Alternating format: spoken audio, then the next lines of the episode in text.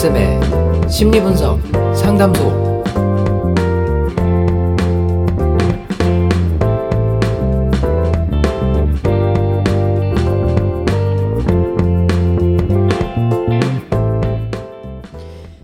메리 크리스마스! 메리 크리스마스. 크리스마스입니다! 오! 크리스마스 이브죠, 정확하게. 예, 정확히는 이브죠. 네, 저는 크리스마스보다 사실 크리스마스 이브가 더 설레는 것 같아요. 어, 그러세요? 네, 막상 어. 크리스마스가 되면 아 이것도 이제 끝났구나. 왜 그런 표현 있잖아요. 네. 크리스마스 케이크라는 표현.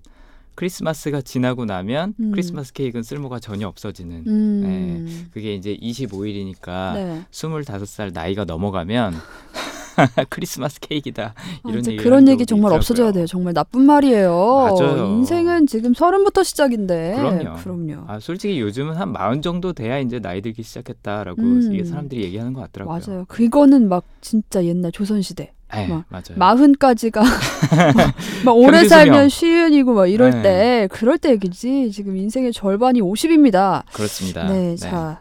다들 크리스마스 이브 잘 보내고 계신가 모르겠네요. 네. 우리는 이렇게 이브날 방송을 또 이렇게 앉아서 아침부터 네, 그러게요. 아침부터 여러분에게 선물을 드리기 위해서 네. 와 있습니다. 그래서 오늘 준비한 게 크리스마스 이브 특집이죠. 예, 아, 또, 그렇습니다. 네. 평소와는 조금 다른 포맷으로 진행을 할 건데요. 음. 일단 크리스마스 영화 명작을 한 편 소개를 해드릴 오, 거고요. 네. 네. 그 다음에 여러분이 그래도 크리스마스인데 선물 받으셔야 되잖아요. 선물 음. 주고 어떤 선물을 내가 주고 받느냐에 따라서 내 성향이 또 드러나는 게 있습니다. 네. 그래서 그 성향을 한번 아, 분석을 해보도록 하겠습니다. 아, 선물을 주는 게 아니고 네. 어떤 선물을 줘야 되는지 그냥 알려준다? 아, 선물을 주는 게 아니고요. 저는 지금 뭐 아, 선물을 주고 이러길래 아 지금 시청자들을 위한 크리스마스 선물을 앤쌤이 아. 준비해 오셨나. 아, 선물은 선물이죠. 눈에 음. 보이지 않는 네, 부형의 선물입니다. 네, 지, 지적재산권으로 먹고 사는 아, 예, 사람이라서. 네. 알겠습니다. 네. 광고 듣고 와서 시작해 볼게요. 대한민국 방과 후 학교 지식 라디오의 문이 활짝 열렸습니다. 월요일부터 금요일까지 매일 오전 10시부터 오후 6시까지 하루 8시간 생방송으로 함께하는 지식 라디오는요. 1교시 인문학, 2교시 영어, 3교시 역사, 4교시 예술, 5교시 특활, 6교시 어린이, 7교시 경제과학. 오전 10시부터 6시까지 시민을 위한 지식의 장이 펼쳐집니다. 교양 있는 시민의 지식 충전소 지식 라디오는 팟빵 앱을 통해 만나실 수 있습니다. 앤쌤의 심리분석 상담소. 네. 일단 본격적인 얘기를 시작하기 전에 이번 주 심리학 소식 전해 주실까요? 네네. 오늘도 어, 이번 주에 있었던 어, 재밌는 심리학 소식을 하나 전해드리겠습니다. 네. 어, 미국 예일 의대에서 에밀리 안셀 박사 외 팀이 음. 77명의 성인을 대상으로 조사를 한 건데요. 네. 18세에서 44세 어, 성인들을 대상으로 이타성 그리고 행복의 상관관계에 대한 연구를 진행을 했습니다.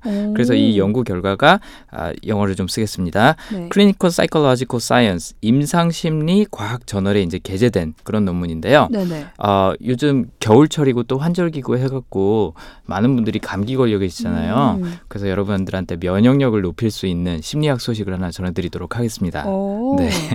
뭐 연애해라 이런 거 아니에요? 아, 연애해라, 그거보다 사랑하라. 그거보다 훨씬 더 효과가 좋은 것 아, 같더라고요. 네네. 어 타인한테 내가 잘 모르는 타인한테 아, 뭔가 도움을 주거나 아니면은 내 걸 희생하거나 하는 걸 이타성이라 그러잖아요. 음. 네네. 네, 이타심이라고도 말을 하죠. 작은 도움이라도 타인에게 어, 제공을 한 사람들이 그렇지 않은 사람들보다 일단 긍정적인 하루를 보냈다고 답을 하는 경우가 많았고요. 더 음. 중요한 건 타인을 도와주지 않거나 덜 자주 도와준 날은 스트레스 상황이 생겼을 때 부정적인 감정으로 반응하는, 반응하는 경우가 더 많았다고 합니다. 이 똑같은 사람들이 어, 이게 왜 중요하냐? 네네. 사소한 일이라도 타인을 도와줬을 때 긍정적인 기분, 그러니까 기분이 그야말로 좋아진다는 거죠. 기분이 좋아지고 스트레스에 대한 면역력이 높아진다 그래요. 오. 그러니까 스트레스 상황이 발생을 했을 때 네. 내가 오늘 누군가를 어, 길거리를 가다 도와주고 왔다. 그러면은 그 스트레스에 조금 더 어, 잘 대응을 하는 거죠. 음, 왜 그럴까요? 면역력이 높아지는 거는 특이하네요. 네. 일단 제가 면역력이라고 결론을 이미 내버리긴 했는데 음. 스트레스를 덜 받기 때문에 면역력이 올라간다라고 얘기를 할 수가 있는 거죠. 아, 이게 네. 연결되는 거군요. 그럼요. 네. 예, 스트레스와 면역력은 굉장히 큰 상관관계가 있죠. 음, 그래서 왜 그럴까를 또 다른 대학에서 아까는 예일 의대에서 한 조사였는데 네. 뉴욕주에 있는 버팔로 대학에서 마이클 폴린 박사가 에, 이 현상에 대해서 가설을 세웠습니다. 뭐라고 세웠냐면 다른 사람을 도와줄 때는 그만큼 자신에 대해서 덜 생각하게 된다. 아, 어찌 보면 음, 주의 분산의 역할이라고 할 수가 있죠. TV를 보거나 아니면 뭐 술자리에서나 이런 때도 마찬가지로 나에 대해서 생각하기보다는 그 자리에 뭐 대화 주제라든지 아니면 TV에서 방영하고 있는 내용이라든지 이런 거에 집중하다 보니까 음. 나에 대해서 덜 생각하게 되면 어, 주의 분산이 되고 그 주의 분산 효과로 인해서 스트레스에 조금 더 잘 대응하고 좀 덜 민감하게 예, 지낼 수 있다라는 얘기를 하는 거죠. 오. 네. 혹시 최하나님 참선이나 명상이나 뭐 이런 거 혹시 해보신 적 있나요? 아니면 뭐 요가나 필라테스 어 하죠. 하시죠? 네. 그때 이렇게 누워가지고 네. 자 숨을 고 깊게 내쉬면서 이렇게 조명을 꺼주잖아요. 네네. 그때만큼 그렇게 편안한 수 없어요. 없죠. 네. 맞아요. 그리고 뭐 바깥에서, 그러니까 그 요가룸 바깥에서는 내가 이런 걱정도 있고 저런 걱정도 있고 하지만 들어와서 막상 요가를 하다가 한 30분 정도 지난 다음에는 별 생각 없이 그냥 동작을 따라 하게 되잖아요. 네네. 그걸 이제 무아지경이라고 보통 얘기를 하죠. 예. 네. 내가 없어지는 경지에 대해서 얘기를 하는 겁니다. 그래서 음. 주의가 분산이 돼서 나에 대해서 생각하지 않을 때 사람들이 스트레스에 더 긍정적으로 어, 대처를 할 수 있고 음. 기분도 부정적인 기분보다는 긍정적인 기분이 더 많이 난다는 거죠. 어. 근데 여기 주의사항이 있네요. 아, 네네. 아주 중요한 주의사항입니다. 네. 어, 이런 효과가 있다고 해서 무작정 내가 남을 도와준다. 아, 아, 내가 기분이 좋아지기 위해서, 내가 음. 스트레스를 덜 받기 위해서, 내가 더 건강해지기 위해서 음. 누군가를 도와줘야겠다라는 이기적인 판단이 들어갔을 때는 그 효과가 별로 없었다 그래요. 음, 네. 그런 거죠. 왜 누구랑 같이 가다가 네. 아 내가 이걸 도와주면 네. 나를 착하다고 생각하겠지 하고 그래, 보여주기식 그렇죠. 착한 행동 그렇죠. 그런 건 좀 그럴 것 같아요. 맞아요. 왜 우리 학교에서 옛날에 봉사 점수 때문에 막 억지로 봉사하고 어, 그런 거 맞아요, 있었잖아요. 맞아요. 그런 거 할 때는 진심이 상대방한테 분명히 느껴지지 않을 거예요. 음. 오히려 받는 사람이 아유, 쟤도 참 고생하는구나 싶어서 더 챙겨주는 경우가 많죠. 음, 우리가 맞아요, 도와주러. 갔는데. 네. 어, 그래서. 노골적인 이기심 때문에 하면 네, 이 효과는 없다고 합니다. 제가 어제 또 오랜만에 착한 일을 한번 하겠다고 아, 선행 하나 네, 하셨어요? 이렇게 정말 별건 아니고요. 이렇게 여럿이서 오랜만에 만나서 계단으로 내려가는데 이 건물 밑에 그 찢어진 쇼핑백이 하나 있는 거예요. 오, 그래서 네. 이게 너무 크길래 네. 사실 뭐 이렇게 눈에 띄면 잘 안 띄는 그런 걸 잘 신경을 못 쓰는 편인데 눈에 워낙 띄길래 아 이건 좀 음. 버려야겠다고 주웠어요. 네네. 그래서 이렇게 들고 내려가는데 네. 가도 가도 쓰레기통이 없네. 들고 정말 옆 건물까지 건너가가지고 밥집 가기 바로 직전에 버렸습니다. 들고 아. 정말 이거를 이 찢어진 네. 이 쇼핑백을 들고 네. 뱅글뱅글 돌면서 네. 아 내가 이걸 왜 주었을까 역시 네. 안 하던 착한 일 하려고 하니까 이렇게 탈이 나는구나.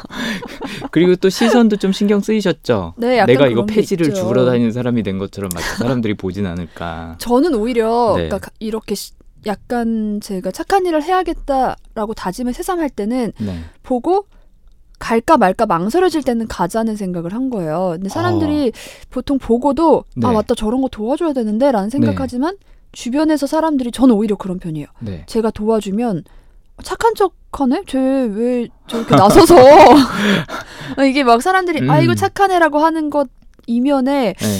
내 스스로도 내가 평소에 늘 선행만을 하는 사실 그렇게 착한 사람은 아니거든요. 네. 그러니까 지금 내가 약간 가식을 부리는 것 같지 않나라는 네. 생각에 오히려 선뜻 못 나설 때가 있거든요. 그렇죠. 주춤주춤 하게 네네. 되죠. 예.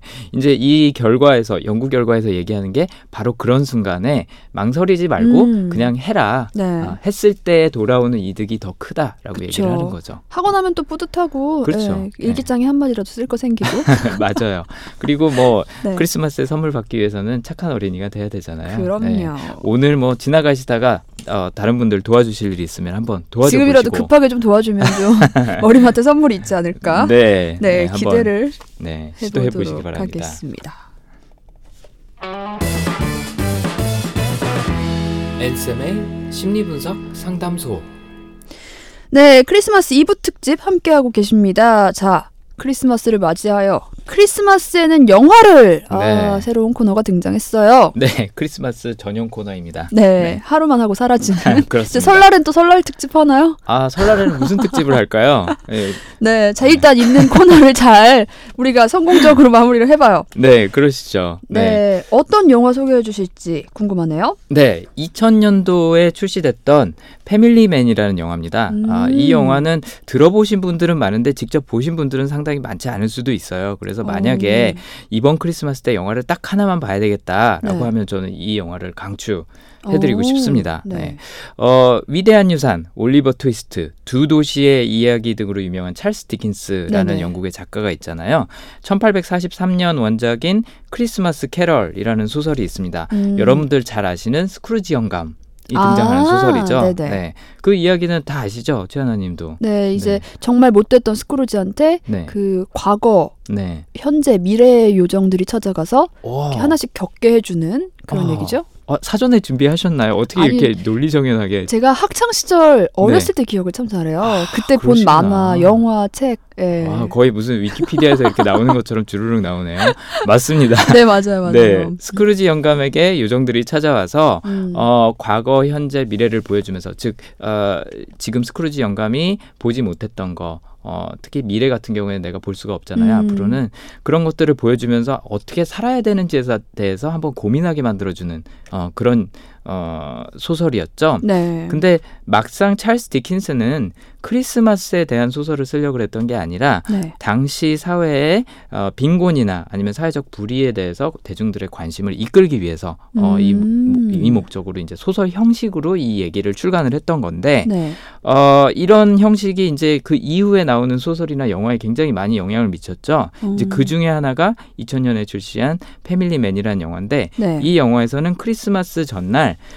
지금과는 180도 다른 선택을 했을 때 주인공이 어떤 삶을 사는지에 대한 이제 어, 모습을 보여주는 거죠. 어. 예. 우리 왜 옛날에 아, 좀 오래되긴 했는데 모르시는 분들도 계실 거예요. 뭐 그래 결심했어 해서 이비제 나와갖고 아, 맞아요, 하던 맞아요. 거 있잖아요. 네네. A안 B안 이렇게 비교하는 거죠.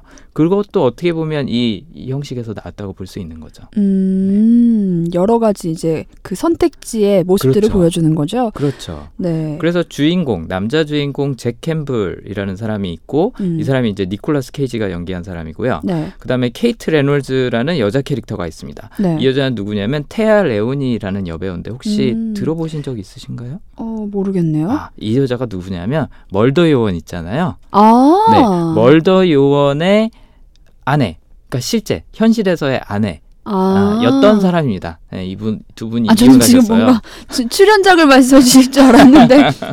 아니, 네. 여러분들이 제일 잘 아시는 분은 이분의 남편분이시죠. 남편분. 전 남편분이시죠. 네. 아, 네. 그렇군요. 네, 그래서 이두 어, 젊은 남녀가 어, 엇갈린 인연으로 살아가고 있는데 네. 만약 그 두 사람이 함께 어, 있었다면 어떤 사랑으로 이루어졌을까를 음. 보여주는 영화라고 할 수 있죠. 그러면 한번 직접 영화를 살짝 우리의 목소리를 빌어서 만나볼까요?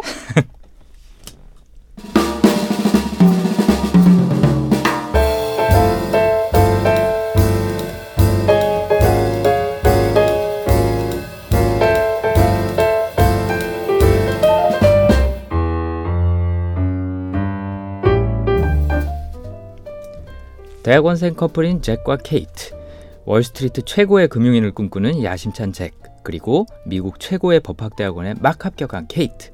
잭은 세계 최고 은행에서의 인턴십을 위해 1년 동안 런던으로 떠나려고 하지만 작별 인사를 하러 공항에 따라온 케이트는 잭에게 런던으로 가지 말라고 함께 삶을 지금 당장 시작하자고 애원합니다.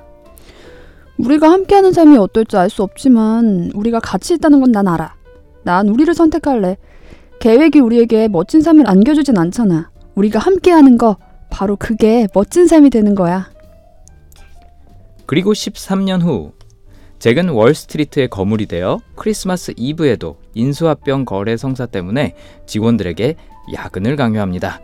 일하고 돈 버는 것이 최고이자 유일한 행복인 잭.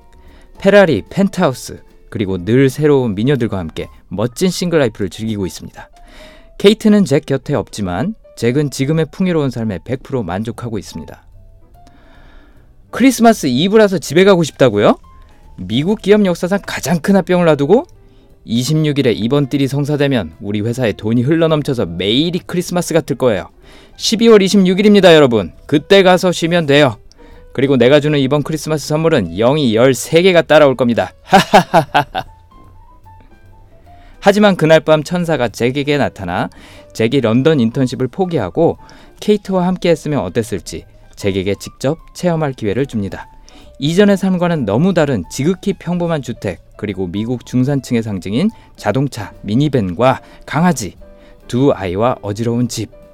잭은 장인어른의 동네 타이어 가게에서 매니저로 일하면서 한 푼이라도 아끼려는 케이트의 반대로 이전에는 수십 벌씩 입던 고급 양복 한 벌도 마음대로 못 사는 처지에 놓입니다. 와, 당신 정말 멋지다. 아니, 진짜 그 양복 너무 잘 어울려요. 아, 수트 하나만으로 난 이미 더 나은 인간이 된 것 같아. 하, 나 이거 살래. 이거 290만 원이야. 농담이죠? 자, 가요. 어, 당신은 신발 샀잖아. 이건 6만 원 주고 산 거고. 얼른 벗어요. 푸드코트 가서 당신이 좋아하는 빵 사줄게요. 싫어. 싫. 어. 지금 내 삶이 어떤지 당신은 1%라도 이해해? 뭐라고요? 아침엔 강아지 침으로 범벅이 돼서 일어나고 애들 학교에 데려다주고 8시간 동안 타이어를 팔아야 돼. 애들 학교에서 픽업하고 강아지 산책시키고 부엌 쓰레기 버리고 6시간 자고 다시 또 반복이야. 그래서 내가 얻는 게 뭐야? 내 선물은? 응? 나는 뭐냐고. 당신 삶이 그렇게 실망스럽다니 안타깝네요. 아니 왜 당신한텐 이런 삶이 실망스럽지 않지? 난 말이야 백배 천배 더 나은 인간이 될 수 있었다고 난 미국 최고의 부자가 될 수 있었다고 어떻게 나한테 이럴 수 있지? 어떻게 내 꿈을 포기하게 만들 수 있어? 응? 당신 대체 누구야? 내가 아는 우리 남편은 290만 원짜리 수트가 있어야 만족스러운 인생이라는 그런 남자가 절대 아니야. 평생 해본 적 없는 중산층의 생활과 절약, 가족 생활과 육아, 단절된 금융인으로서의 커리어. 이 모든 상황에 잭은 답답해하지만 사랑스러운 아이들과 자신만 바라봐주는 와이프의 생활에 익숙해지고 결국 나중에는 현실로 돌아야 한다는 사실을 안타까워할 정도로 케이트와의 삶을 소중히 여기게 됩니다.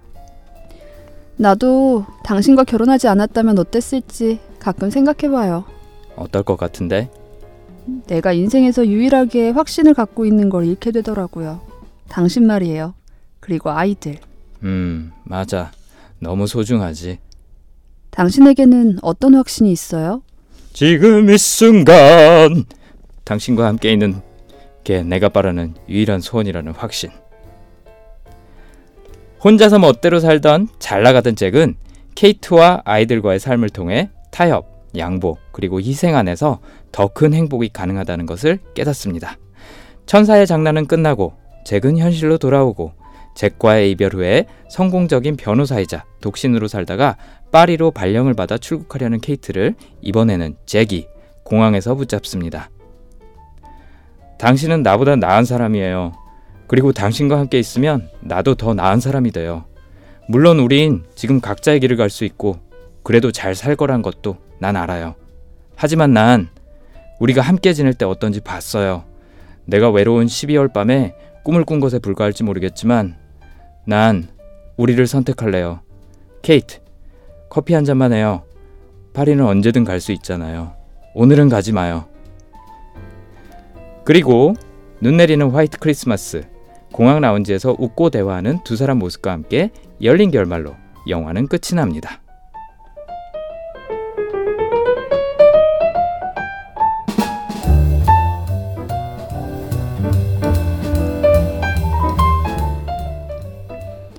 네, 영화 한 편 이렇게 다 보는데 뭐 한 4분 걸리네요. 네, 나름 중요한 대라, 대사들만 네, 음. 쏙쏙 뽑아서 네, 전해드렸습니다. 네, 이렇게 보니까 무슨 내용인지 딱 감은 오는데 네. 어, 굉장히 케이트랑 잭 결국엔 잭이 변하긴 했지만 네. 대립되는 성격이네요. 네, 그렇죠. 중요시하는 가치관이 너무나도 반대인 거죠. 음. 한 사람은 일, 한 사람은 사람이 최우선인 네, 그런 사람이라고 볼 수 있습니다. 음. 어, 성향 얘기하기 전에 네. 최하나님은 어떠세요? 부하고 성공, 그 다음에 화목한 가정 이 둘 중에서 꼭 하나만 선택해야 된다. 음. 어느 걸 선택하시겠어요? 그래도 화목한 가정이지 않을까요? 뭐 네. 아무리 돈이 많고 막 성공을 누려도 네, 뭔가 채워지지 않는 공허함이 있을 것 같긴 해요. 그렇죠. 네. 네. 여기 영화에서도 이제 아까 그 니콜라스 케이지가 연기한 음. 잭 캠블 같은 경우에 어, 모든 부와 성공은 다 갖고 있는 거죠. 네. 그럼에도 불구하고 공허함이 있는데 그걸 못 느끼다가 음. 케이트와 이제 그 현실이 아닌 가상에서 다시 만났을 때 아 이게 채워지지 않는 부분이었구나라고 깨닫는 거죠. 음. 어, 투자 회사 대표인 그 잭 캠블의 성향 같은 경우에는 성취라는 성향으로 대표될 수 있다고 볼 수 있어요. 음. 이게 이 사람한테는 제일 중요한 건데 뭐냐? 가장 높이, 가장 많이, 더 빨리 올림픽 슬로건처럼 많이 하는 게 제일 중요한 거죠. 음. 업적도 많이 쌓고 성과도 제일 많이 내고 돈도 제일 많이 벌고 승진도 최고로 빨리 하고 어. 네. 이런 지표를 달성하는데 굉장히 큰 아, 우선순위를 두는 사람들이죠. 그래서 돈을 굉장히 좋아하는 사람들 많고요. 네. 성공을 어, 일단 사회적인 그 체제 안에서 성공을 해야겠다라는 욕심이 굉장히 큰 거죠. 어. 네. 그래서 CEO 분들 중에 어, 이 성취라는 성향을 갖고 있는 분들이 실제로 굉장히 많다 그래요. 음. 네, 비공식적인 얘기긴 하지만, 네네. 네. 그래서 어떤 행동을 보이는지 한번 볼까요?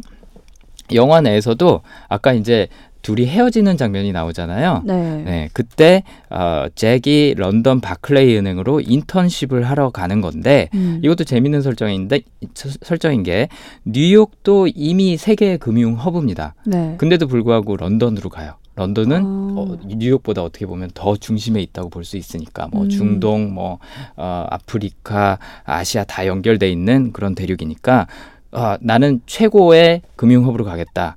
아, 어. 라는 게 반영이 된 거죠. 그 다음에 사는 집도 살펴보면 펜트하우스예요. 제일 꼭대기 47층에 있고요. 네. 차는 페라리. 아, 이거 재밌는 설정인 게 겨울에도 페라리를 타고 다녀요. 아, 그래요? 네. 문을 열고요? 네? 문 열고? 아, 물론 이제 뚜껑 내리고 뚜껑 다니는? 건 아닌데 어, 페라리라는 차 특성상 네. 이, 어, 겨울에 몰기가 굉장히 어려워요. 음. 자동차 좋아하시는 분들은 알겠지만 후륜 구동이라서 음. 굉장히 잘 미끄러지거든요. 아. 네. 그래서 페라리 같은 거는 겨울에는 창고에다 모셔둬야 되는데 네. 이 사람은 어, 자기 성공을 과시하기 위해서 음, 네. 과시욕도 있구나. 과시욕도 있죠. 네. 네. 성취라는 거는 그런 상대적인 과시 없이는 별로 빛을 못 발하는 거죠. 네. 음. 그 체제 안에서 예를 들어서 학교도 제일 좋은 데 가야 되고 직장도 제일 좋은 데 가야 되고 건물도 제일 좋은 데서 살아야 되고 돈도 음. 많이 벌어서 사람들한테 보여줄 수 있어야지 내 성취욕이 어, 충족이 된다고 볼 수 있는 오. 거죠. 네. 혼자만 그걸 갖고 있는다 그래서 그게 만족이 되는 건 아니거든요. 음. 그래서 어, 어떤 일을 하느냐 어, M&A 기업 인수합병 일을 하는 설정으로 나오는데 네. 미국 최고의 인수합병 딜을 어, 완수하기 위해서 130조 원의 금액이라 그래요. 음. 완수하기 위해서 크리스마스 이브, 크리스마스 점심, 크리스마스 저녁에도 회의를 하고 출장을 갈 그럴 준비가 아, 항상 돼 있는 네, 그런 사람이라고 볼수 있죠. 어, 참 열정 넘치는 삶이긴 한데 이런 상사를 두면 힘들 것 같네요. 그러니까요. 네. 이제 이 영화 안에서도 직원 중에 한 명이 크리스마스 저녁, 크리스마스 이브 저녁 시간이 음. 다가오니까 막 불안해지기 시작해요. 이제 네. 집에 가야 되는데 집에 가야 되는데 하는데 아까 얘기를 하는 거죠. 26일까지 기다려라. 그때부터는 우리 회사에 돈이 쏟아져 들어오니까 그때가 음. 크리스마스다라고 얘기를 하는 거죠. 그러니까 음. 이 사람한테는 보통 사람하고 기준이 완전히 다른 거예요. 어. 사람들은 24, 25가 크리스마스인데 네. 잭 캠블한테는 돈이 많이 들어오는 날이 그날이 연휴라는 거죠. 크리스마스. 음. 네. 그러면 이 케이트 여자 주인공은 어떤 성향인가요? 음. 케이트 같은 경우에는 저희가 지난 시간에 네. 3주차에서 말씀드렸던 성향이기도 한데요. 절친하고 사교성 비교해서 말씀드렸었죠. 오, 네. 그때 최하나님이 절친이라는 성향에 굉장히 공감 많이 하셨었잖아요. 네네네네. 네. 절친이라는 성향이 이 비영리 변호사로 나오는 케이트에게 굉장히 음. 강하게 있습니다. 아, 물론 이제 이거는 그 스크루지 영감이 과거로 돌아가는 것처럼 과거나 미래로 가는 것처럼 이제 가상 세계에서의 케이트는 비영리 변호사죠. 네. 예. 여기서 절친을 갖고 있는 설정으로 나오는데 어, 최고의 법학대학원에 붙었고 남친은 세계 최고의 금융회사로 인턴을 지금 막 가려고 공항에서 그렇게 이별을 하려고 그러는데 다 필요 없다. 다 접고 오늘 당장 우리 같이 아, 함께하는 삶을 시작하자. 뭐 다시 음. 말하면 이제 우리 부부가 되자라고 공항에서 제안을 하는 거죠. 네. 네, 그럴 정도로 어, 자신에게 가장 중요한 건 가족 그리고 내 음. 사람, 어, 그 절친 얘기할 때 그 말씀 드렸었잖아요. 내 사람이 제일 중요하다. 네. 네. 여기서 케이트라는 캐릭터도 그런 성향을 갖고 있는 거죠. 그래서 가족이나 아니면 나의 친한 친구들이 어떻게 보면 세상의 전부인 거예요. 음. 잭 캠블한테는 어, 과시할 수 있는 금전적인 경제적인 성공, 사회적인 지위 이런 것들이 제일 중요한 반면에 케이트한테는 사람, 음, 어. 내 사람과 가족이 제일 중요한 거죠. 네. 그래서 어, 영화 중반에 어, 케이트가 이런 얘기를 합니다. 같은 집에서 지금 살고 있는 집에서 아이를 낳고 명절을 보내고 손자 손녀들을 맞이하고 음. 그러고 싶었던 게 내 꿈이다. 음. 그러니까 이 케이트라는 캐릭터의 꿈은 소박한 거죠. 예. 어, 잭처럼 뭐 페라리를 갖고 있어야 되고 뭐 몇백억짜리 집 펜트하우스를 갖고 있어야 되고 이런 게 아니라 그냥 조그마한 집에서 우리 가족들하고 오손도손 지냈으면 좋겠다라는 네. 게 가장 큰 욕망인 거예요. 어. 그래서 어, 어 이제 영화가 쭉 진행이 되면서 어그 잭이 금융회사에 다시 이제 취직을 하는 네. 어, 그런 시나리오로 흘러가기 시작해요. 그러니까 원래 현실에서는 금융회사 어, CEO가 맞는데 어, 이제 가상 세계에서는 가상 아니었는데 아니죠. 가상 세계에는 타이어 판매원으로 나오거든요. 네. 장인어른의 타이어 가게에서 타이어를 판매하는 설정으로 나오는데 어, 근질근질한 거예요. 이런 음. 중산층의 가정에서 사는 게. 그래서 다시 금융회사로 취직하려고 할 때 혼자서 어 그걸 취업, 취업하는 걸 결정을 했고 또 혼자서 뉴저지에서 뉴욕으로 이사, 그러니까 도심으로 들어가는 거죠. 음. 다운타운으로 이사하는 걸 결정했다고 케이트가 잭한테 화내는 장면이 있어요. 네. 왜냐하면 절친을 갖고 있는 경우에는 함께 공유하고 있는 게 굉장히 중요하거든요. 네. 그렇기 때문에 결정을 할 때도 같이 하고 서로 모르는 게 없이 같이 뭐 비밀 같은 거나 이런 것도 다 음. 공유하고 있어야 되는데 잭이 혼자 결정을 해버리고 통보를 하니까 굉장히 열받는 거죠. 케이트 네. 입장에서는. 그래서 어 열받지만 화도 내지만 아 그래도 잭이 제일 중요하다. 왜냐하면 절친이 있는 사람한테는 가족이 제일 중요하니까 음. 아, 잭이 제일 중요하다. 다른 건 중요하지 않고 나는 당신을 어디든지 따라가겠다라고 네. 로맨틱하게 얘기해주는 장면이 나와요. 어. 그러니까 어, 머리부터 발끝까지 절친인 사람인 거죠. 사람 중심에.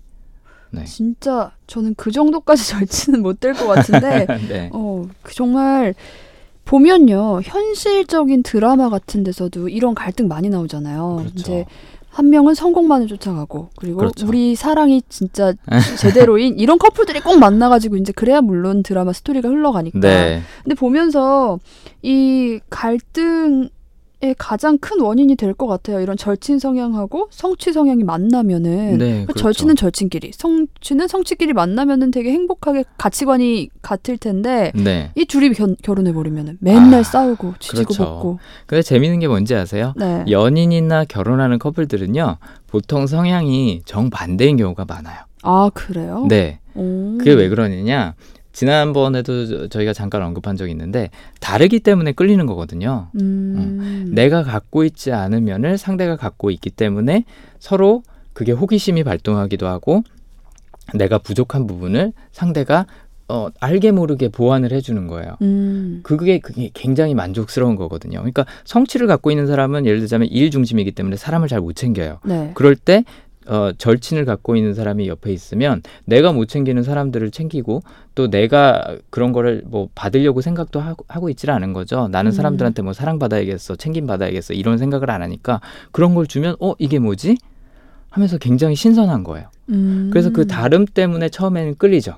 굉장히 매력적이죠. 네. 근데 시간이 지나면 지날수록 그 좋았던 서로의 차이 때문에 네. 결국에는 싸우게 되는 겁니다. 어 맞아요. 그런 얘기 있잖아요. 연애할 때 좋았던 것들이 결혼하면 다 별로고. 맞아요. 네. 네. 별로였던 것들이 알고 보니까 알고 좋다. 좋다. 뭐 예를 들어서 남편이 취미 생활도 없이 집에서 맨날 프라모델만 만들어서 얘는 음. 덕후라서 싫을 것 같았는데 나중에 보니까 뭐 밖에 나가서 사고 안 치고 집에서 얌전히 있고 애도 네, 잘 네. 보고 뭐 조용히 혼자 있어서 너무 좋다. 네. 어, 뭐 그런 경우도 있거든요.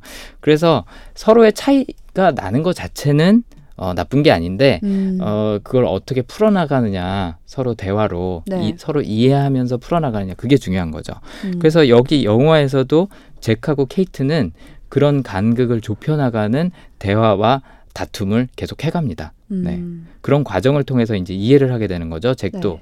아내 삶의 방식이 최고인 줄 알았는데 주변에 나 같은 사람만 있으면 행복할 줄 알았는데 어 이런 삶도 있었구나.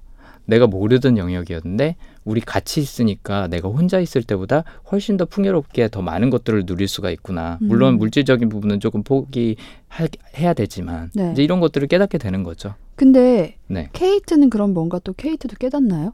아, 케이트는 어떻게 보면 새 남편을 얻은 거예요. 그러니까 가상 세계에서는 어, 이미 게- 잭하고 결혼을 한 상태이고 네. 둘이서 잘 살고 있었거든요. 그 상황에서의 잭은 절친 성향이 그래도 상대적으로 좀 강한 캐릭터라고 나와요. 음. 음, 그러니까 옛날을 회상하면서 이런 얘기를 해주는데 원래 그 이제 이 두 부부가 가상 세계에서 결혼을 해서 두 아이가 있어요. 그 두 아이의 아버지인 잭은 케이트한테 결혼 기념일날 별 이름을 케이트라고 붙여서 선물하는 어. 네, 그런 로맨틱한 어, 제스처를 취하죠. 네. 참고로 절친을 갖고 있는 분들이 좋아하는 선물 중에 하나가 이런 둘만이 공유하는 너하고 내가 공유하고 있는 어떤 무언가 특별한 것 음. 이런 것들을 굉장히 좋아하는 편이에요. 어. 그러니까 딱 맞춰서 준 거죠. 네. 네. 그래서 잭이 이런 절친의 성향을 원래는 잘 보여줬었는데 갑자기 어느 날 성취 성향의 잭이 나타난 거예요. 음. 그러니까 전혀 다른 변했어. 남편인 거죠. 290만 원짜리 양복에 그렇죠. 이러는 당신이 아니었는데 이렇게 되는 거죠. 그렇죠. 음. 그래서 어 절친을 갖고 있는 케이트가 음 이전에 왜 공항에서 붙잡으려고 그랬는데 못 붙잡았잖아요. 네네. 근데 가상 세계에선 붙잡은 거죠. 음. 그래서 잭이 한번 희생을 한 거예요. 음. 근데 케이트는 가상 세계에서 본인이 희생하는 법을 한번 배워요. 그러니까 어. 아까 뉴욕으로 이사 가고 타이어 세일즈맨에서 금융회사로 취직하고 하는 거는 성취를 갖고 있는 잭의 욕구거든요. 그걸 맞춰주는 거죠. 그렇죠. 어. 예. 평생 어떻게 보면 잭이 맞춰주고 산 거예요. 케이트의 욕구를. 네. 그러다가 이제 새로운 잭이 나타나면서 그 잭한테 본인이 희생을 하면서 맞춰주는 법을 또 한 번 배우게 되죠. 케이트도. 음. 네. 저는 보면서 이런 사- 식의 드라마들이 굉장히 많다고 아까도 말씀을 드렸잖아요. 예. 근데 이런 영화의 엔딩은 결국 그 성취를 줬던 사람이 절친형 성향, 그러니까 함께하는 것의 아름다움을 깨닫고 끝나요. 거의 대부분. 네, 네. 그러니까 결국에는 이런 성취적인 성향보다는 절친적인 성향이 음. 더 좋은 거고 옳은 네. 거다라는 게 기반에 깔려 있는 것 같거든요. 네, 많은 경우 그렇죠. 네. 네. 근데 이 영화가 상당히 어 뭔가 설정만 들었을 때는 되게 아 그냥 뻔한 설정 아니야라고 음. 생각이 될 수 있지만 이 영화가 상당히 고품격인 게 음. 지금 저희가 대화를 나눈 것처럼 서로 한 번씩 맞춰줘요. 어, 그건 좋네요. 서로 타협하는 법을 배우면서 이 성향이 왜 좋은지 저 성향이 왜 좋은지가 비교가 되는 거죠. 어. 네. 그리고 각자의 입장이 이해가 돼요. 왜냐하면 어, 한 시나리오만 있는 게 아니라 두 시나리오 안에서 사람들이 사- 상호작용하는 걸 볼 수 있으니까. 그럼 저의 궁금증은 네. 어, 사람들이 왜 이 절친 형 성향, 그러니까 좀 더 가정적인 사람과 뭐 이렇게 성공을 뭐 네네. 원하는 사람이라고 한다면 가정적인 게 항상 더 옳다고 네. 더 좋다고 생각하는 이유는 뭘까요? 어, 스- 사회에서 중요하게 생각하는 가치관들이 몇 가지가 있죠. 네. 아, 이거는 제가 좀 약간 음모론 영역으로 갈지도 모르겠는데, 네. 어, 음, 어떻게 보면은 사회에서는 질서 유지가 굉장히 중요하잖아요. 음, 가족이라는 제도 자체가 만들어진 게 질서를 유지하기 위해서 만들어진 게 상당히 크거든요. 옛날에는 음. 뭐 결혼이라는 게 특별히 없이 네. 그 사람들끼리 애 낳고 뭐 또 헤어지기도 하고 또 다른 사람의 애를 낳고 이런 것들이 불과 몇백 년 전까지만 해도 굉장히 흔했던 현상, 현상인데 음, 뭐 심지어 중세 시대 때뭐 어, 기사도라고 얘기하는 것도 본인의 부인한테 잘해주는 게 기사도가 아니었어요. 그러니까 음. 많은 분들이 아 남자라면 당연히 기사도 있어야 되는 거 아니야라고 생각하시는데 네. 어, 여성분들 착각이십니다. 기사도는 남의 여자한테 잘해주는 거예요. 아 그래요? 네 기사가 백작 부인한테 헌신하고 뭐 충성하는 거 이런 걸 기사도라 그러거든요. 음, 그러니까 이런 제도들이 만들어진 건 사회 질서 유지의 역할이 굉장히 컸었던 거고 네. 이런 가족적인 거를 굉장히 강조하는 것도 물론 그 안에서 얻는 즐거움과 만족이 굉장히 크죠. 사실 음, 가족 말고는 세상에 의지할 게 별로 없잖아요. 음, 하지만 어, 그걸 강조 사회가 강조하게 되는 데는 질서 유지에 가족이라는 그 체, 체제가 체계가 큰 역할을 하기 때문에 강조하는 어, 거. 어, 그러니까- 제가 예상했던 것과 전혀 다른 얘기가 나왔어요. 네, 저는 개인적으로 이제 우리 사회가 회사도 그렇고 네. 이런 절친형 성향보다는 그 성취적인 성향을 강요하고 네네. 그러니까 뭐라 그래야 되죠? 서로 서로 양보를 해야 되는데 이미 성취형 성향의 사람들한테 모든 시스템이 맞춰져 있고 그렇게 살아가는 사람들이 많은 거예요. 네네네. 아빠들도 왜 맨날 일하느라 바쁘고 그렇죠. 기념일 못 챙기고 안 그렇죠. 오다가 네. 이제 나중에 네. 애들이 날 싫어해 하면서 우울해하고 이러니까. 네. 이제 우리나라는 더욱이 좀 그런 가족과 함께하는 거에 대한 가치를 조금은 네. 낮게 보는 그 중요한 줄은 아, 알지만 그렇죠. 그만큼 실현을 많이 못하기 때문에 외치지 네. 않나라는 생각을 하면서 아, 우리나라에서는 말씀하신 대로 그럴 수 있을 것 같아요. 음, 외국도 그래서 궁- 그런 거 궁금을 했었거든요. 네. 외국에서도 좀 이렇게 네. 그 절친형 성향이 맞다 이렇게 해야 된다 이런 네네. 좀 분위기가 마- 많은지. 뭐 어떻게 보면 이 영화의 엔딩도 그런 부분을 어느 정도는 반영을 하고 있다고 봐야죠. 네. 음. 결국엔 single life를 청산을 하고 케이트하고 같이 잘 해보기로 시도하는 거에서 이제 영화가 끝나는 거거든요. 어. 물론 이제 결말은 몰라요. 어떻게 네. 잘 될지는. 근데 어쨌든 가족의 소중함을 깨달았다라는 건 크리스마스 영화가 갖고 있는 아주 그쵸. 대표적인 공식 중에 그럼요, 하나죠. 그럼요. 네. 근데 어쨌든 외국에서도 가족을 중시하고 그런 끈끈한 대인 관계를 중시하는 건 뭐 마찬가지일 것 같아요. 음. 근데 어 절친 성향을 예를 들어서 한국하고 외국하고 놓고 본다. 그러면은 뭐 외국은 빼놓고 그냥 미국이랑만 비교를 네네. 하죠. 상대적으로 개인주의가 강한 미국보다 한국이 절친 성향이 조금 더 강할 것 같아요. 그러니까 예를 들어서 오. 누가 뭐 잘못된 짓을 했다. 그럼 어떻게 인간이 말이야, 사람이 말이야 그럴 수 있어? 음. 뭐 이런 얘기들 많이 하잖아요. 그 사회 안에서의 서로 지켜야 될 예의 뭐 이런 것들을 훨씬 더 중요시하는 것 같아요. 아, 제가 뭐 받는 느낌. 우리 사이에 뭐막 이런 것도 많고 그렇죠. 뭐 뭐 우리가 남이가. 아, 뭐 맞아요, 이런 맞아요. 것도 네 마찬가지라고 어, 볼수 있죠. 그렇네요. 자, 이쯤에서 노래 한 곡 듣고 갈 건데요. 어, 이 노래 굉장히 생소한 이름이에요. 뭔가 영어가 많은데요. 아, 네 네. 아이고 이걸 또 제가 노래를 불러야 될지도 모르겠네요. 아, 그래요? 네, 옛날에 유준상이 음. 전자제품 그 마트 선전에서 불렀던 노래이기도 해요. 아, 시간 좀 내줘 갈 데가 있어 거기가 어디요 어, 어. 마트 네. 하는 노래가 있죠. 네네. 네. 이 영화 패밀리맨 opening scene에서도 어. 니콜라스 케이지가 펜트하우스에서 팬티만 입고 그 초호화 드레스룸 왜 옛날에 올드보이 영화 볼 때 이렇게 쫙 반으로 갈라지는 네네네. 드레스룸 보신 적 있으시죠? 네 그런 드레스룸을 막 휘젓고 다니면서 부르는 노래이기도 합니다. 루치아노 파바로티의 La donna è mobile 리골레토입니다. 음, 네, La donna è mobile 리골레토 루치아노 파바로티 목소리로 듣고 오도록 하겠습니다.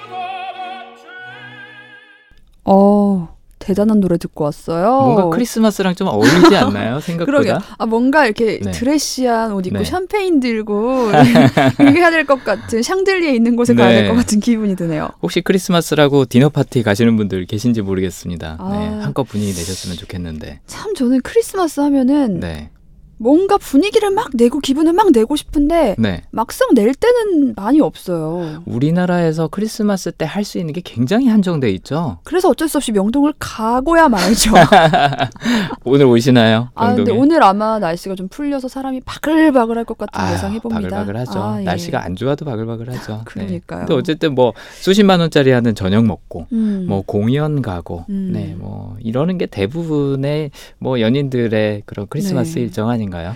근데 참 되, 돌이켜 보면요. 저는 네. 어렸을 때는 가족들끼리 엄마가 막 집에서 크리스마스 파티 막 음. 만들어주고 아, 정말 그러셨어요? 근데 사람들을 초대한 것도 아니고 가족 넷이서 했어요. 막 모자 오. 쓰고 막 꾸며놓고. 와, 근데 사실 이렇게 크면서 그거보다 네. 화려한 곳들 네네. 진짜 파티들이 굉장히 많잖아요. 네네 그렇죠. 근데 저한테 이 크리스마스의 추억이 가장 분위기가 많이 났던 시절을 떠올려 보면 그때인 것 같아요. 그럼요. 어렸을 적. 맞아요. 아 맞아요. 크리스마스 하면 음. 그 다음날 아침에 선물이 뭐가 어, 놓여 있을까 기대돼 갖고 잠 못 이루는 그 심정이 그럼요, 크리스마스의 그럼요. 기분이잖아요. 그래서 그 그럼요. 포장을 뜯을 때의 쾌감 그게 아마 어른이 돼서까지 지속돼서 네. 택배 오면 신나고 새 물건 뜯을 때 이렇게 기분 좋고 그런 거 아닐까요? 그런 것 같아요.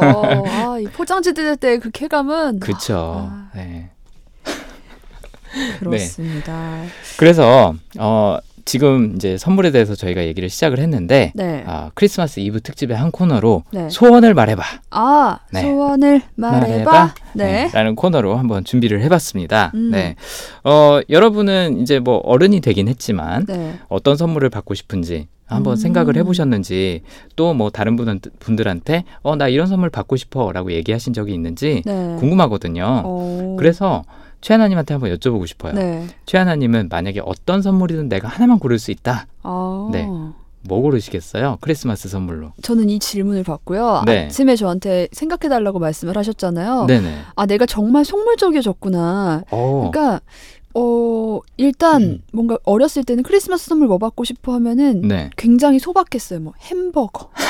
아 진짜요? 햄버거를 말해서 아. 어, 부모님이 못 구하셨나 봐요. 네. 어디서 또 햄버거를 먹는 소녀의 카드를 구해 오셨어요. 그래서 햄버거를 먹는 소녀의 모습과 함께 산타 할아버지가 식을까 봐. 햄버거를 사오지 못했단다 하면서 뭐 와. 다른 선물 놓고 가시고 했는데 아. 최하나님 센스가 왜 이렇게 좋은가 했더니 부모님이 센스가 있으시군요. 그럼요. 제 중학교 때 마지막 선물이 머리맡에 놓인 10만 원짜리 봉투였습니다. 아하. 중학교 1학년 때까지 받았거든요. 이야. 마지막 선물이라고 거기 단호하게 적혀 있더라고요. 산타가 이러면서. 그러셨구나. 네, 근데 네. 이제 와서 뭐가 크리스마스 선물로 뭐가 받고 싶지라는 생각을 해보니까 네. 딱 바로 안 떠오르고요. 내가 최근에 갖고 싶었던 위시리스트가 뭐였는가를 이렇게 아. 하나하나 되짚게 되더라고요. 정말 네. 물질적인 뭐 선물이죠. 내가 필요했던 것 네네네. 하면서 모두가 뜯어말렸던 제가 사실 그 11월 달에 생일이었는데 아 그러셨어요. 그 선물을 받고 싶어서 모두에게 얘기했다가 네. 이걸 사주고 싶지 않다. 어 뭐였길래 너에게 그런 이걸 거죠? 사주고 싶지 않다 했던 선물이 있습니다. 어 저는 한복이요. 한복이요. 네, 한복이 요즘 개량 한복으로 나와서 어. 평소에 입고 다니기 예쁘게 나온 한복들이 네, 많아요. 맞아요. 그래서 내가 이걸 사겠다 했더니 이걸 사서 언제 입겠냐. 그냥 출근할 때 입을 거다 했더니 어 좋은데. 다들 말리고 어. 안 된다는 거예요. 너의 그 어, 너무 과한 도전을 내가 네. 용납할 수 없다.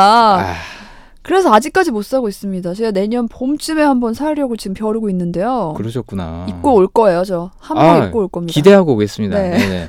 아니 요즘 한복 입고 돌아다니는 친구들 많거든요. 음. 특히나 뭐 고등학생들, 뭐 대학생들도 요즘 많이 네네. 입더라고요. 뭐 궁이나 이런데 무료 관람이 네. 되고 또 약간 그런 코스프레 하는 것처럼 즐기더라고요 네네. 사람들이. 그래서 최하나님도 입으시면 아마 고등학생으로 네 음, 알아보지 감사합니다. 않을까. 아, 저는 정말 우리나라에 그 네. 한복의 날이 있긴 있어요. 사실 지금도 아 네네. 인터넷으로 시작해서 만들어는 줬지만 사람들이 잘 모르거든요. 네. 근데 막 우리 할로윈 하듯이 네. 한복의 날 해서 다 같이 한복 입고 돌아다니는 그런 날이 있으면 너무 좋을 것 같은데 아, 아 아쉽습니다.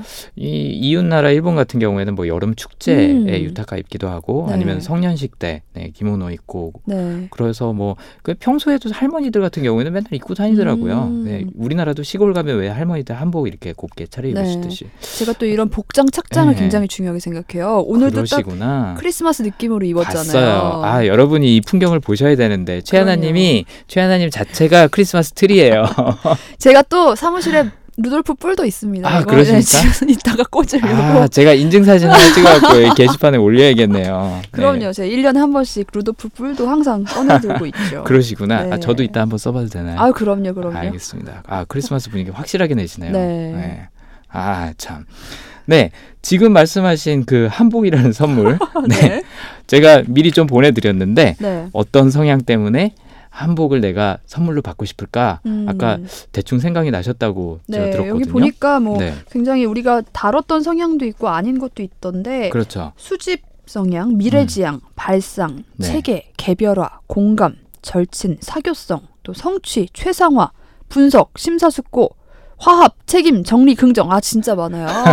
34가지 중에서 좀 네. 재밌는 걸로 추려봤습니다. 네, 보면서 저는 딱 보니까 아 나는 발상 아닌가 하는 생각을 아하. 했거든요. 그러셨구나. 네. 그렇죠. 이거는 지, 저희가 지난번에도 어, 대화 나눴었던 거죠. 음. 박원순 시장님이 이제 발상을 대표하던 캐릭터, 음. 그 다음에 김동률 가수 김동률 씨가 책에 그 네. 발상과 어떻게 보면 반대되는 캐릭터라고 했는데 발상을 갖고 있는 분들은 뭔가 특별한 것, 네. 뻔하지 않은 것, 혹은 허를 찌르는 선물, 아니 네. 이걸 어떻게 선물로? 어, 라는 그런 신기한 것들을 네. 좀 좋아하는 편이죠. 맞아요, 네. 맞아요. 그래서 이제 한복 같은 것도 크리스마스 선물 혹은 생일 선물로 받아야겠다고 생각하는 사람이 진짜 네.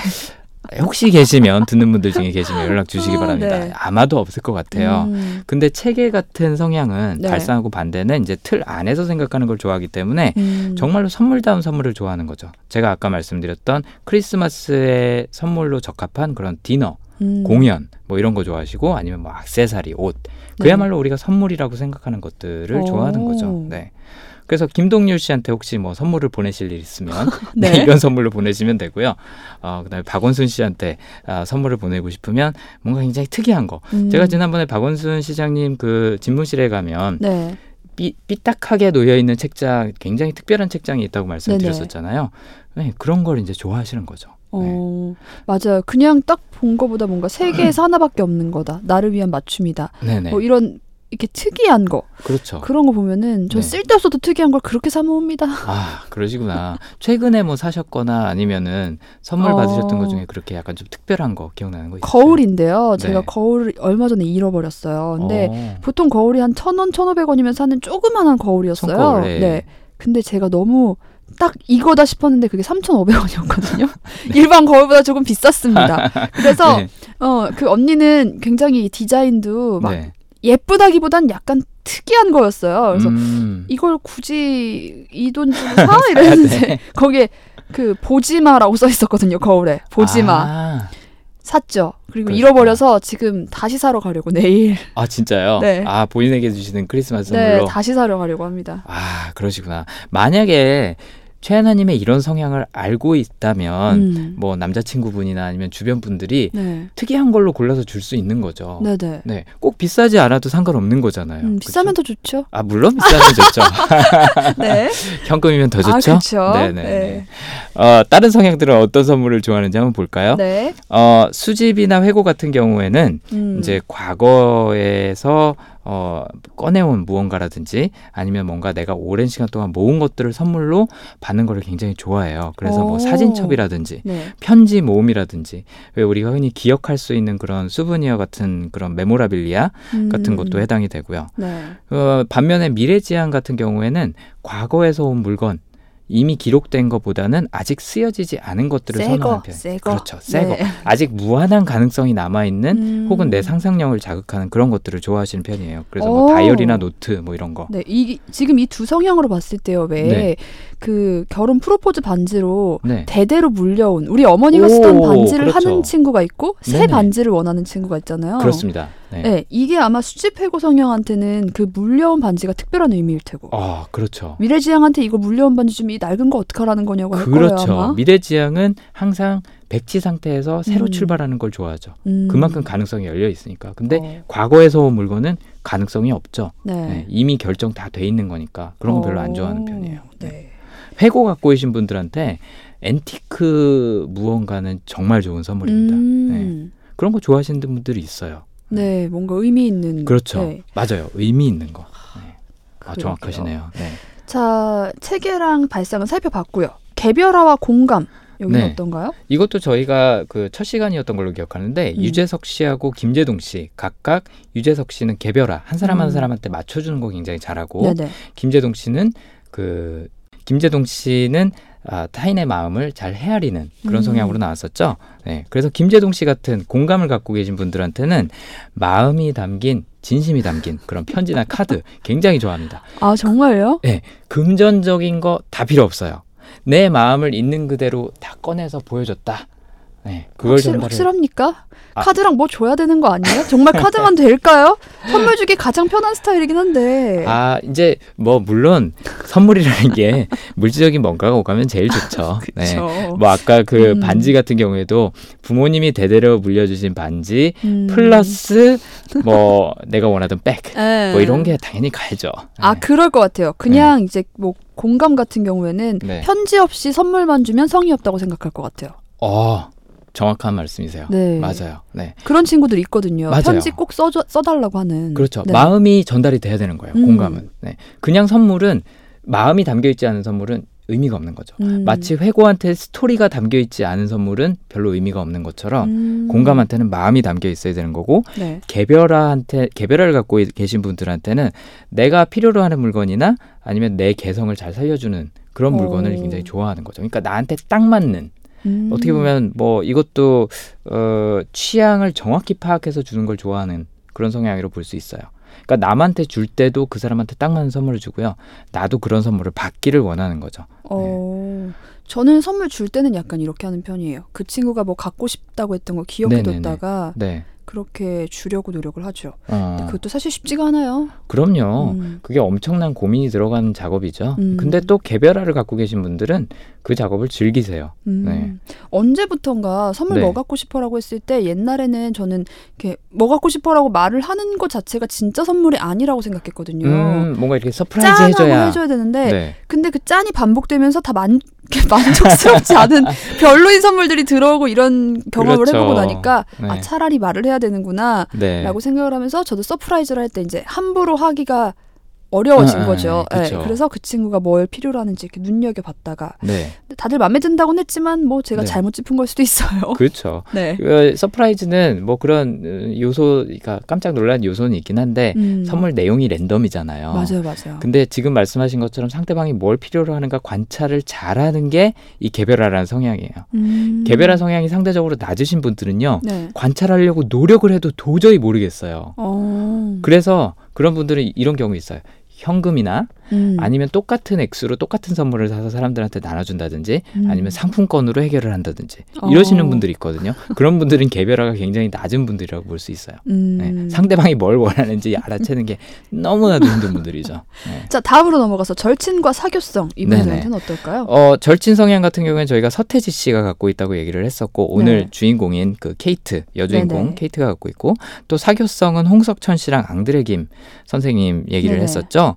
절친 은 세상에서 하나밖에 없는 그런 우리만 공유하는 물건을 좋아합니다. 그래서 아까 영화에서도 똑같은 얘기를 했었고 수제 선물, 맞춤 선물. 아. 네. 왜냐하면 절친은 이니셜 박히고 그렇죠. 커플링하고 커플티하고 커플티 뭐 이런 거. 네. 네. 뭐 아니면 뭐 같이 여행을 가서 뭐 주워온 돌로 만든 뭐 그런 장식품이라든지 네. 그러니까 서로 뭔가 같이 공유하는 게 있어야 되는 거예요. 아유 참 손이 많이 가는 친구네. 아, 뭐 그렇다고 볼 수도 있죠. 네. 일단은 뭐 내가 혼자서 쓰던 물건 이렇게 주는 거는 음. 별 의미 없는 거예요. 뭐 네. 스토리가 담겨 있든 뭐든 상관이 없는 거죠. 네. 어, 우리가 공유하는 거. 음. 네, 그게 중요한 겁니다. 사교성은 보니까 여러 사람하고 어울리는 거또 파티 이런 거 좋아한다고 하니까 surprise 파티 이런 거면 딱 좋을 것 같은데요. 아, 그렇죠. surprise 파티에 유명 인사들이 초청이 됐다. 이랬을 경우엔 정말 어, 사교성을 갖고 계신 분들한테는 최고죠. 그래서 어. 홍- 홍석천 씨가 네. 생일 파티를 그렇게 몇십 크게 명을 연다고, 불러서 네, 하신다고. 180명 정도를 초대해서 한다 그러더라고요. 네. 자, 성취와 최상화를 보면요. 성취는 돈, 책, 운동기구 같은 자기 개발에 도움이 되는 것. 음, 예. 그렇죠. 아까 잭 캠벨 같은 경우에 에, 뭔가 내뭐 레벨을 이렇게 쌓아 올릴 수 있고 오. 과시할 수 있는 그런 걸- 그런 선물을 좋아하는 거고 최상화 같은 경우에 또 명품을 좋아하시는 분들이 있네요. 계세요. 명품이. 아, 네. 그러네요. 근데 이게 꼭 브랜드 물건이어야 된다라는 얘기보다는 네. 내 가치와 위치를 돋보이게 해줄 수 있는 그런 어, 뛰어난 제품 음. 혹은 내 생산성을 높여줄 수 있는 그런 도구 뭐 컴퓨터가 될 수도 있고 뭐 어떤 기계가 될 수도 있고 그런 어. 것들을 원하는 거죠. 비싼 걸 원하는구나. 얘기하다 보니까 전체적으로 가격대가 좀 나가네. 최상화 아, 최- 친구는. 최상화가 좀 비 쌉니다. 아, 네. 예. 그리고 또 이제 타인에 의해서 결정되는 스타일들이 있어요. 네네. 상대가 선물해주고 싶은 거 나는 다 좋아. 상대에게 맞춰주는 화합이라는 성향도 있고요. 오. 내가 뭘 원하는지보다도 상대가 부담스러워하지 않았으면 좋겠어라는 음. 그런 상대방에 대한 책임을 느끼는 성향도 네. 있고요. 또 아니면 긍정도 있어요. 아무거나 다 좋아. 뭐 뭐 뭐든 뭐 뭐 다 좋은 점이 있겠지. 어. 얻을 게 있겠지 하고 생각하는 긍정이라는 성향도 있습니다. 보면은요 이런 친구들이 정말 있긴 해요. 정말 생일 선물 뭐 갖고 싶어 사줄게 아니면 내 맘대로 다 산다 라고 네. 했을 때 끝까지 말 안 하는 친구들. 네네. 저는 이 친구들은 쑥스럽다거나 이래서 말 안 하는 줄 알고 그렇게 다그쳐도 끝까지 네. 말을 안 해서 결국엔 제가 네. 그냥 보내고 말거든요. 그렇죠. 근데 아마 이런 성향이 강해서 그럴 수도 있었겠네요. 네, 책임 성향 같은 경우에는 본인이 원하는 거 얘기 정말 못해요. 음. 남한테 부담이 되거나 민폐가 될까봐. 음. 네, 그래서 그냥 본인이 적절한 수준에서 사주는 게 책임한테는 오히려 도와주는 거예요. 너무 음. 비싼 선물을 주면 오히려 부담스러워할 수도 있어요. 그게 또 고민인 게 네, 뭐뭐 갖고 싶어 했는데 네가 얼마를 생각하는지 내가 모르잖아. 자, 우리 협상해 보자. 아, 그게 문제인 거라고요. 그렇죠. 아, 네. 아 오늘 이렇게 우리 어떤 선물을 해야 될 때까 어떤 선물 어떤 성향한테 맞는지까지 살펴봤는데 네. 아 역시 선물 고르는 건 늘 어려워요. 아까 말씀하신 대로 가장 좋은 건 음. 상대방한테 물어보는 거죠. 네. 네. 아이들 선물 이제 부모님들 많이 머리 네. 맡아줄 선물 사실 것 같은데 네네. 아이들이 어떤 성향인지도 살펴보는 게 좋을 것 같아요. 저는 정말 예. 늘 갖고 싶었던 게 아니라 늘 뭐 좋긴 했어요. 근데 늘 그렇게 실용적인 물건들이 선물로 학용품, 네. 뭐 이렇게 청소기 이런 게 그렇게 들어오더라고요. 아, 발상 갖고 계신데 아쉬우셨겠네요. 아유, 네. 부모님 정말 실용적임을 추구하셨던 게 네. 감사하긴 했지만, 네. 네, 그래요. 아이들이 딱 정말 내가 원하는 선물 받으면 얼마나 기쁠까 그렇죠. 싶어요. 그게 부모가 됐든 간에 아니면 우리도 마찬가지인데 선물을 하는 가장 좋은 방법은 일단 상대한테 물어보는 게 하나가 있고요. 또 음. 하나는 내가 원하는 걸 주는 게 아니라 내가 원하는 거 말고 상대방이 뭘 원하는지 관찰하는 거죠. 음. 자, 우리 마지막 곡으로요. 소원을 말해봐. 아, 이렇게 우리가 원하는 소원을 말해봐. 얘기 코너 진행했으니까 이렇게 깔끔하게 끝내는 게 깔끔하죠? 네, 소녀시대 소원을 네, 말해봐입니다. 들으면서 이 시간 마무리하겠습니다. 여러분, Merry Christmas! Merry Christmas!